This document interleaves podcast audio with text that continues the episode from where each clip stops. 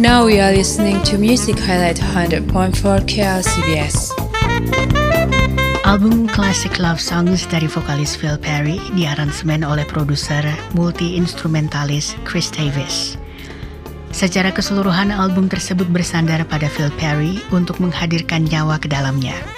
Dan Phil Perry secara umum dapat melakukannya, terutama pada hit Eddie Holman's Hey There Lonely Girl dan hit The Temptations Just My Imagination. Demikian menurut Chris Rizik dari soundtracks.com.